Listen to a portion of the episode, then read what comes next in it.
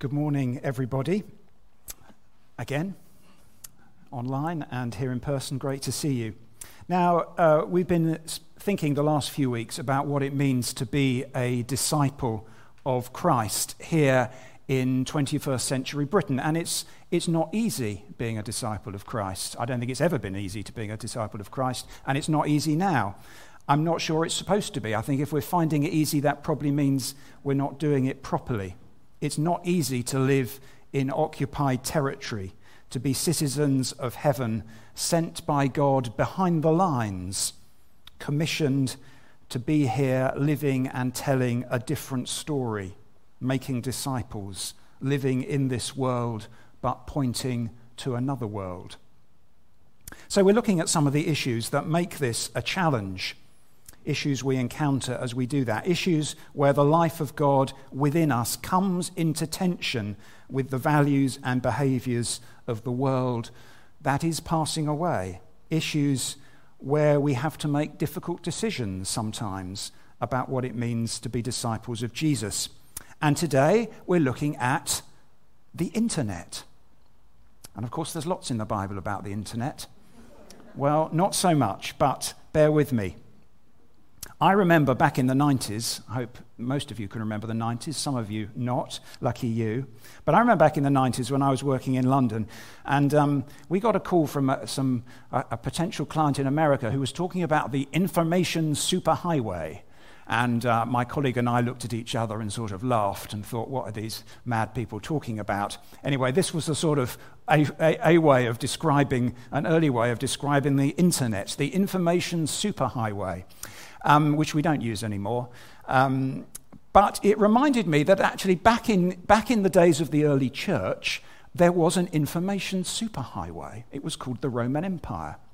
And by the providence of God, the early church began at a time when it was incredibly easy to get information around the place. There were roads, there was the Pax Romana, the peace, you could move about, you could sail your ships around the Mediterranean. The then world, there was a worldwide web which meant that people like the Apostle Paul could move around spreading the gospel. There was a single language that most people understood. The language was Greek in the then known world.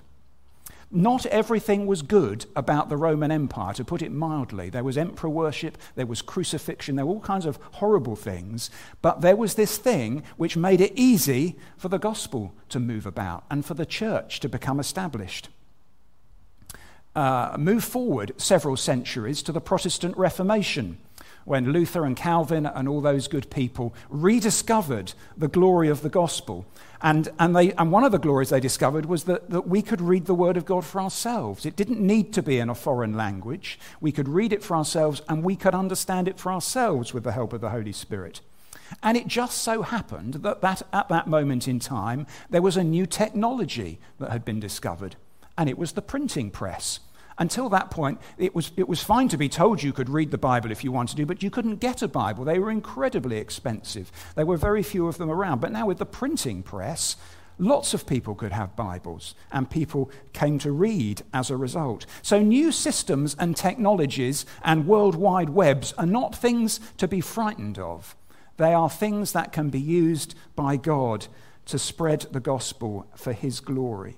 They're things that are neutral in themselves, but bring us opportunities, but also bring us dangers.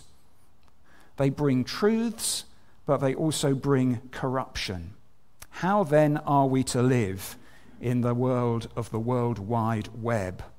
Well, I would like to suggest that the book of Daniel is a good place to begin. And if you got the church email, hopefully you had a quick look at the first few chapters of the prophet Daniel. Uh, if you have a Bible, or if you can get one on your phone, uh, please open it at Daniel. It's about, I don't know, two thirds of the way through your Bible. He's one of the major prophets, so he comes towards the end of the Old Testament. And the book of Daniel relates to a period around 600 years before Christ when God's people were living in exile in Babylon. They sat by the rivers of Babylon and they wept. And why did they weep? Because they remembered Zion, and they remembered Zion with feelings of guilt and despair and disorientation and confusion. How were they to live for God in enemy territory? How were they to worship when they had no temple? How were they to behave as a minority religious community? How were they to sing the songs of the Lord in a foreign land? And Daniel is an account of how some of them, a small group of them, Daniel and some of his friends, sought to work that out. The first part, the first few chapters of the book of Daniel, are stories of some of their experiences, some of their lessons learned, some of their battles fought, some of their attitudes and victories, working out how to be God's people in a new and difficult situation. So I hope you can see the parallel for us. We live in a world that is alien to God and the gospel. We live behind enemy lines, and we're charged with living here for God's glory, proclaiming the gospel. Fun fact about these first few chapters of Daniel. We like fun facts in our family. I don't know if you do. But these are the only chapters in the Old Testament that are not written in Hebrew. They're written in the language of the Babylonian Empire, they're written in Aramaic. Uh, so they stand out in that sense as being written in a different tongue, the tongue which these people were forced to speak in Babylon. The rest of the Old Testament is written in Hebrew, the language of the Jewish people. So I'm going to give us a very quick stop, bird's eye tour of the first few chapters of Daniel and to suggest some lessons that apply to the internet. So, chapter 1 Chapter 1, to summarize, uh, Daniel and his friends end up in Babylon. And uh, Daniel, these are well educated men, and they're noted to be people of great talent. So they are taken into the, the king's court. And when you lived in the king's court, you had to behave in a certain way. And in particular, you had to eat the courtly food. And Daniel and his friends decided that they didn't want to eat that food. And there was a discussion about this. And in the end, it was agreed. They would be vegetarians they would not eat the very rich food that the, the people ate in the court of the king. And it turned out well. They turned out to be even more healthy as a result, and therefore uh, they were allowed to do this. Food for the Jewish people was an identity marker. It was something, it was one of the things God had given them to, to enable them to, to live out a life of devotion to Him. We won't get into all the background of that that we find in the Old Testament, but it was something that was very precious to them. Uh, the, the Jewish faith was full of identity markers. You had a day of the week which you kept sacred for God. There were, there were various things that you were, you, were, you were told to do. And Daniel decided take a step back. When you're living in the court of the king in Babylon, you are not going to be able to live the kind of life you'd lived back in Israel. You are not going to be able to do all the things you wanted to do. You are not going to be able to go to the temple and worship.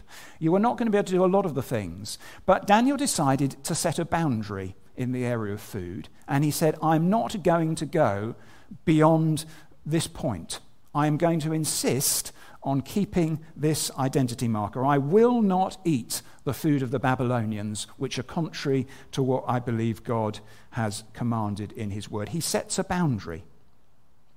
And boundaries, the thing about boundaries is they often seem arbitrary. You, can't, you always think, well, why couldn't I push the boundary in a few more inches?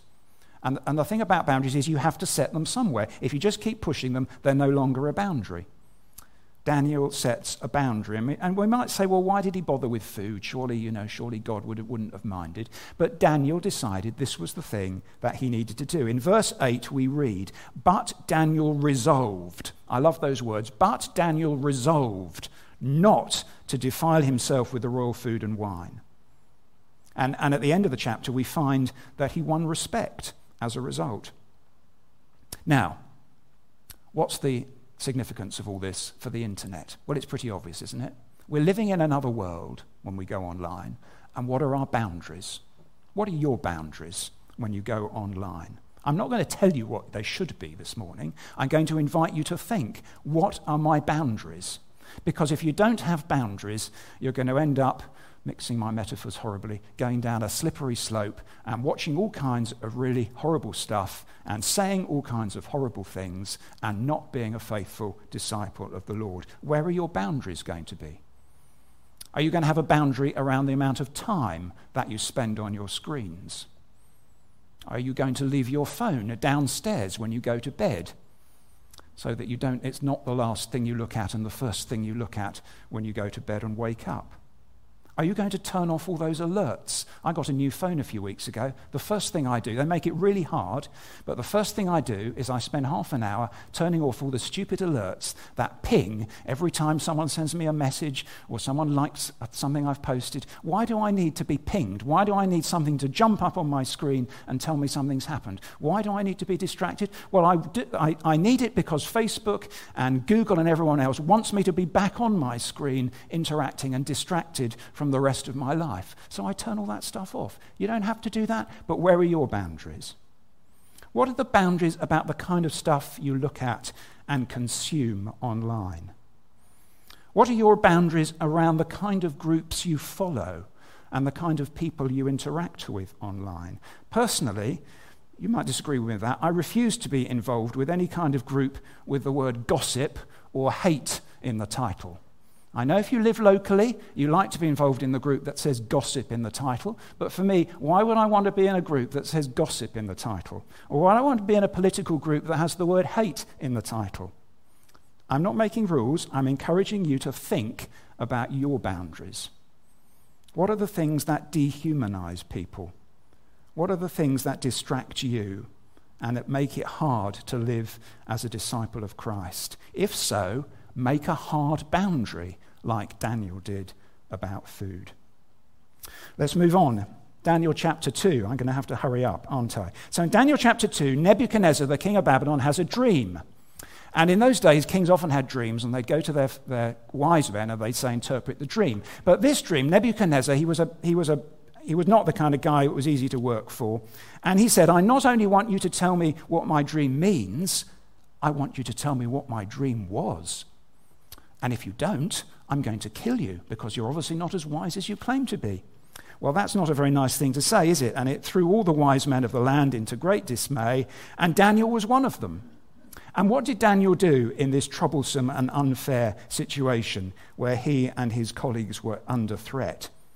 Well, the interesting thing was he didn't really focus on the problem, he focused on God. In verse 19, we read, we read, During the night, the mystery was revealed to Daniel in a vision. Then Daniel praised the God of heaven, and we get a beautiful prayer that Daniel prayed. Daniel turned his eyes upwards. He listened to the Lord. And the interesting thing is, at the end of the chapter, the king praises God. Daniel praises God, and then the king ends up praising God in verse 47. If you go online, you are going to find yourself. Well, sorry, let's take a step back. If, if, if you find yourself in life under pressure, uh, like Daniel was, angry, uh, overwhelmed, feeling down, needing inspiration, confused, where do you go? Where do you go? Daniel looked up.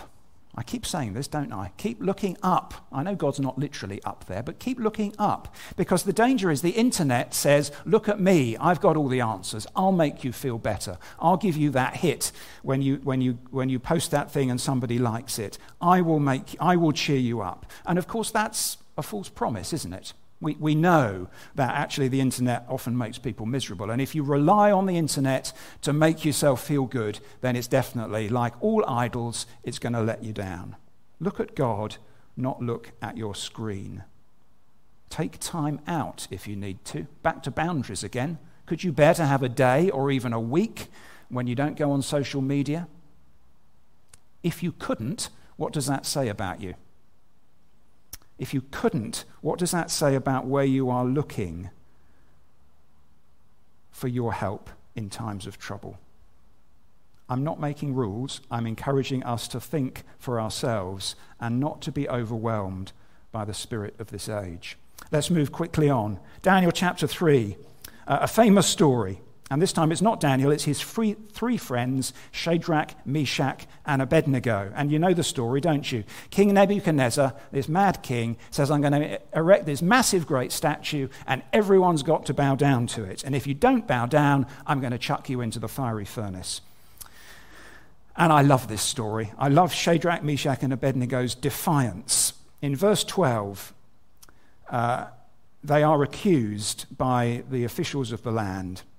And they say about Shadrach and Meshach and Abednego, they say, These are, these are pay, people who pay no attention to you, your majesty. They neither serve your gods nor worship the image of gold you have set up. What a great thing to be able to be said about a disciple of Christ. They pay no attention to you, powers and authorities. They're not interested in serving you and bowing down to your silly God and your silly image. That's a wonderful thing. And Shadrach, Meshach, and Abednego were defiant. And in the end, once again, the king ends up praising God. Skip to verse 28. Nebuchadnezzar said, Praise be to the God of Shadrach, Meshach, and Abednego. Do you see the pattern starting to emerge? When everyone else is doing it, when everyone else is bowing down to the stupid idol, when the echo chamber is shouting at you that you're the one that's in the minority and you feel you've just got to go along with the crowd, what do you do? You do what Shadrach and Meshach and Abednego did. You don't get overwhelmed. You stand firm on the basis of God's truth and you put his glory first. I love what they say in verses 17 and 18, where they're hauled up before the king and they say these words King Nebuchadnezzar, we do not need to defend ourselves before you in this matter. If we are thrown into the blazing furnace, the God we serve is able to deliver us from it, and he will deliver us from your majesty's hand. They, they proclaim truth. They proclaim truth. They say what they know to be true on the basis of what God has revealed to them. And then I love this even more, what they say in the next verse. But even if God doesn't, even if God decides he's not going to save us, we want you to know, Your Majesty, that we will not serve your gods or worship the image of gold you have set up. Then Nebuchadnezzar was furious. and he chucked them into the furnace. And we know what happened. They were saved out of the furnace. But they said, Whatever happens to us, we don't care. We are going to not bow down to, to the silly image. And it's, it's interesting that the language that's used here in Daniel chapter 3 is it's language that's supposed to make us laugh. You get these whole lists, repeated lists of, of officials who all kowtow the satraps, the prefects, the governors, the advisors, the treasurers, the judges, the magistrates, and all the other provincial officials, and that's repeated. And then you get a whole lot of, of noisy instruments the horn, the flute, the zither, the lyre, the harp, the pipe, and all kinds of music. Every time this happened, everyone has to bow down. It's, we're supposed to laugh at this ridiculous spectacle, but of course, the people involved, they can't laugh. They're in terror there's three people, Shadrach and Meshach and Abednego, who are able to stand outside the whole situation. They're, not, they're, they're the ones that are laughing, and they're the ones who are putting their lives on the line. Now, what's all this got to do with the internet? Well, because the danger is that we feel overwhelmed by it. We think everyone else is doing this, everyone else is saying this. You know how social media works, don't you? You know how Google works. It works out what, what you've, it looks at what you've looked at, and then it keeps playing the same stuff back to you. It works out what the people in your community are looking at, and it keeps pushing that stuff at you. It's, it's commercial because it wants, to, it wants to show you what you think it thinks is going to make you look at the more adverts. That's, that's all they're doing. But it's, it's enslaving you to making you think that everyone else thinks in a certain way, and therefore I better think that way too. And we have to stand outside that, like Shadrach, Meshach, and Abednego did. Otherwise, we end up um, bowing down to false gods. So much more we could say, but let's move on. Let's do chapters 4 and 5 together. So in chapter 4, Nebuchadnezzar has a dream, and in chapter 5, his son Belshazzar sees the writing on the wall. And in both cases, Daniel is hauled in and say by, the, by both kings and said, what on, earth, what on earth does this mean? What on earth does this mean? And Daniel ends up in both cases speaking truth to power. I mean, these guys, Nebuchadnezzar and Belshazzar, these were not people you messed with. Uh, you, I mean, it, I'm trying to think of a modern day example. I mean, the, it's like in North Korea or somewhere, and you're hauled in to see the, the, the, the supreme leader. And you, you don't mess about. You, know, you go in on your knees and you, you're very careful with what you say. And yet, Daniel doesn't mess about. This is what he says in chapter 4, verse 27 to um, Nebuchadnezzar he says, Therefore, Your Majesty, be pleased to accept my advice, renounce your sins by doing what is right, and your wickedness by being kind to the oppressed. It may be then that your prosperity will continue. Nebuchadnezzar, you're doing wrong. You need to turn around. And then Belshazzar in chapter 5, verse 27, what does Daniel say to him? Well, it's actually too late for Belshazzar. The enemies are at the gates. You have been found wanting on the scales. You have been weighed on the scales and found wanting. One of the things Daniel said to him words of truth spoken to power. And yet, notice the pattern again. In both cases, at the end of the chapters, both kings praised God. Both kings acknowledged God. Actually, it was too late in Belshazzar's case, um, but he, he had already acknowledged Daniel's, um, Daniel's God and his, and his wisdom. And the point, the reference to the internet here is what do, you, what do you do when you see bad stuff online, when you see injustice, when you see things being said that should not be said? What do you do? Well, it's interesting. Firstly, Daniel had a reputation by this point, you see. Both kings called Daniel in. Um, uh, is that a word from the Lord, Josie? Or was that your alert? No. No. Oh, it's not. It's your mum. right. Anyway, let's move on. So in, in chapter 4 of Daniel, verse 30, no, verses 7 to 8. Um, when the magi- we get, again, we get this list of, of people who are sort of, sort of wise people, but Daniel wants us to realize they're not very wise people. When the magicians, enchanters, astrologers, and diviners came, I told them the dream, but they could not interpret it. Finally, Daniel came into my presence, and I told him the dream. The spirit of the holy gods is on him. This is Nebuchadnezzar speaking. He recognized Daniel's wisdom. And you get a similar quote in chapter 5, verse 11 from Belshazzar, which I won't repeat. Daniel had got, Daniel had, had developed a relationship with these guys. And therefore, and therefore, Daniel was able to speak into their situation. I think it's when we're on the internet, it is right to speak truth, but we have to be careful how we do it. I think it needs a sense of calling. I think it needs a lot of prayer. And I think it needs good mental health and perhaps support. If you're going to go on the offensive and challenge stuff, if you're going to start answering people back, then you're going to be in the firing line yourself. If you've tried it, you'll know what happens. You go into some online forum and you challenge what's being said, you're going to get flack. And you need to think that through in advance. Have I got the support to deal with that? Or is it going to get to me? I think it's better, personally, I think it's better to try and develop relationships with people than start. The risk is you start responding to stuff online, you descend to their level. You end up in a tit for tat, and nobody's actually listening to you. Nobody listens online. They just want to hear their own views reinforced. That's how social media works. So I think it's better, like Daniel did, to try and build a relationship with the people of power, not just to start carping, not just to respond, not just to, to, to, respond to their tweets or their posts or whatever and criticize, because actually, what are you doing that? Maybe you're getting something off your chest, but it's, it's going to come back on you. And are you prepared for that? Are you called for that? If you're doing it to get it off your chest, the danger is that's, that's saying more about you and your needs than actually addressing the situation that you're dealing with. So I'd encourage caution about that. Not caution about speaking truth to power, but caution with how we do it, and that it being done in a way in which there's a relationship rather than just a public spat. And I think as Christians, we have a duty to set an example on this. Public spats involving Christians is not a good witness.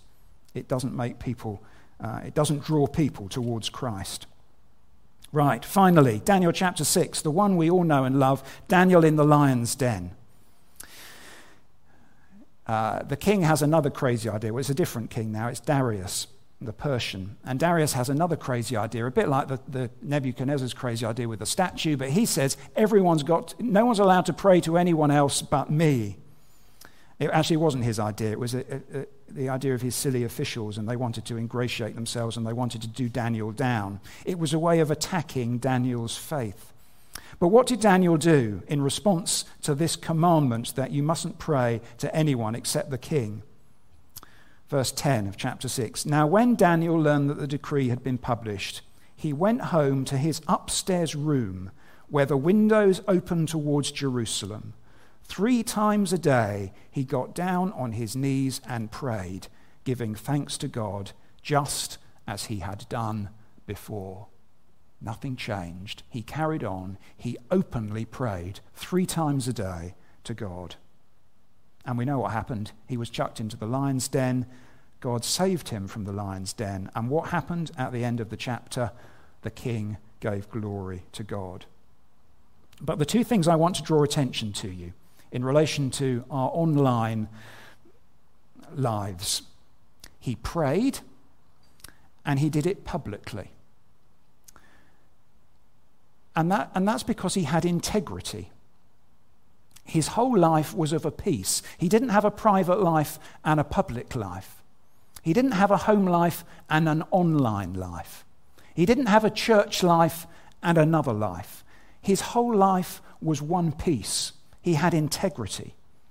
Do you have a single identity or do you have multiple identities? The risk of when you go online is you end up with multiple identities. You have an identity that you're trying to portray online, which is not actually the real you.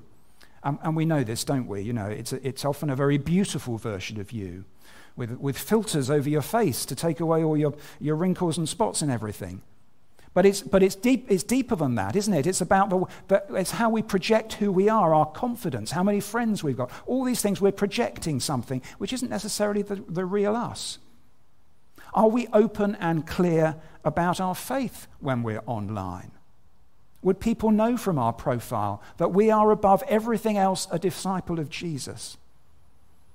If our relationship with Jesus is of supreme importance to us, is that clear online?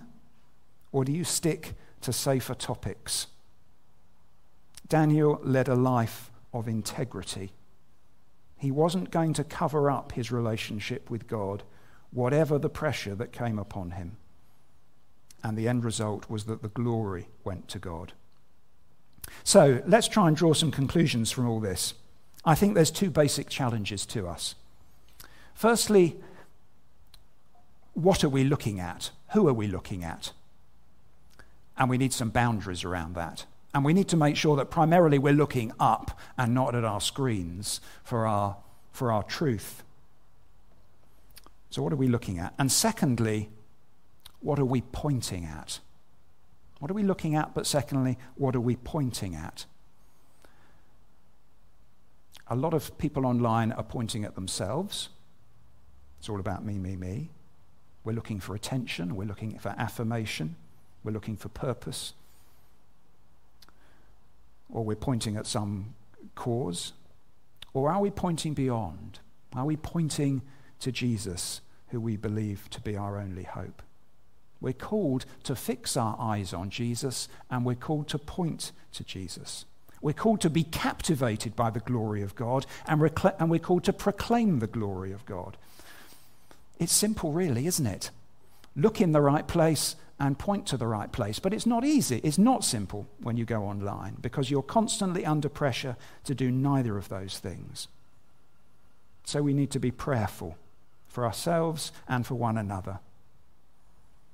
The internet, the internet for most of us is one of our front lines. We talk a lot about our front lines in this church, the place where we interact, where we, we butt up against people who have not yet come to know Jesus, the place where we build relationships and seek to proclaim his love. And the internet is one of those places. It's a dangerous place, but it's a place of great opportunity. It's a strategic place. Are you willing to serve there? Are you called to serve there?